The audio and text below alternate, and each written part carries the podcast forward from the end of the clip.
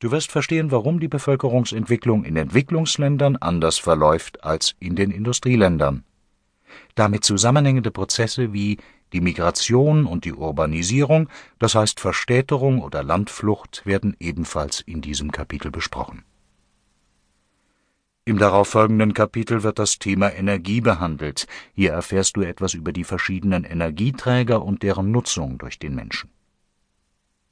Im sechsten Kapitel werden wir weltwirtschaftliche Themen betrachten, wie Mobilität und Verkehr, Welthandel, Globalisierung und Entwicklungszusammenarbeit.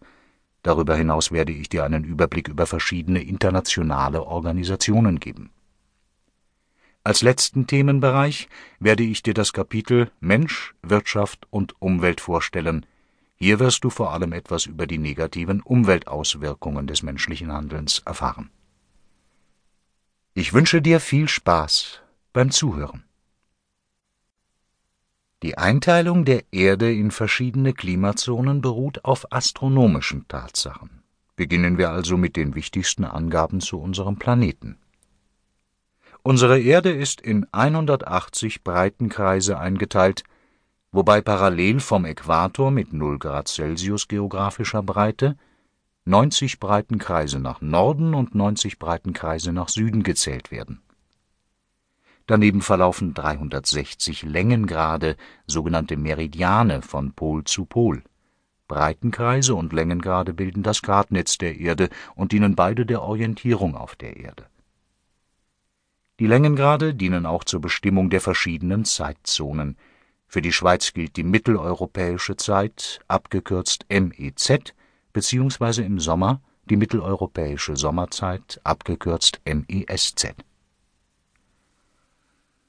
Unser Planet macht im Wesentlichen zwei Bewegungen. Einmal eine tägliche Umdrehung um die eigene Achse von West nach Ost, diese Umdrehung wird auch Rotation genannt, als Folge davon kommt es zum Wechsel von Tag und Nacht. Als zweite Bewegung vollzieht die Erde eine jährliche Umdrehung um die Sonne auf einer elliptischen Bahn, die sogenannte Revolution. Folge ist die Ausbildung der Jahreszeiten. Bei uns auf der Nordhalbkugel beginnt dabei der Sommer am 21. Juni und ist gleichzeitig der längste Tag des Jahres. Dann steht die Sonne senkrecht über dem nördlichen Wendekreis. Im Nordpolargebiet geht im Sommer die Sonne nie unter, dort ist es immer Tag. Dieses Phänomen nennt man auch Polartag bzw. Mitternachtssonne. Auf der Südhalbkugel beginnt an diesem 21. Juni der Winter, wobei im Südpolargebiet die Sonne nie aufgeht, dort ist also immer Nacht, es herrscht Polarnacht. Am 21. Dezember wenden sich die Beleuchtungsverhältnisse, so dass bei uns auf der Nordhalbkugel der Winter und auf der Südhalbkugel der Sommer beginnt. Dazwischen beginnt am 21. März der astronomische Frühling und am 23. September der astronomische Herbst, wobei an beiden Tagen die Sonne senkrecht über dem Äquator steht. Die Jahreszeiten und der Wechsel von Tag- und Nachtlängen sind auf die Schrägstellung der Erdachse zur Erdbahnebene zurückzuführen. Die Erdachse weicht nämlich um etwa 23,5 Grad von der Senkrechten ab. Diesen Zustand nennt man auch Schiefe der Ekliptik. Aufgrund der Kugelgestalt der Erde und der Schiefe der Ekliptik treffen die einfallenden Sonnenstrahlen die Erdoberfläche unter verschiedenen Winkeln.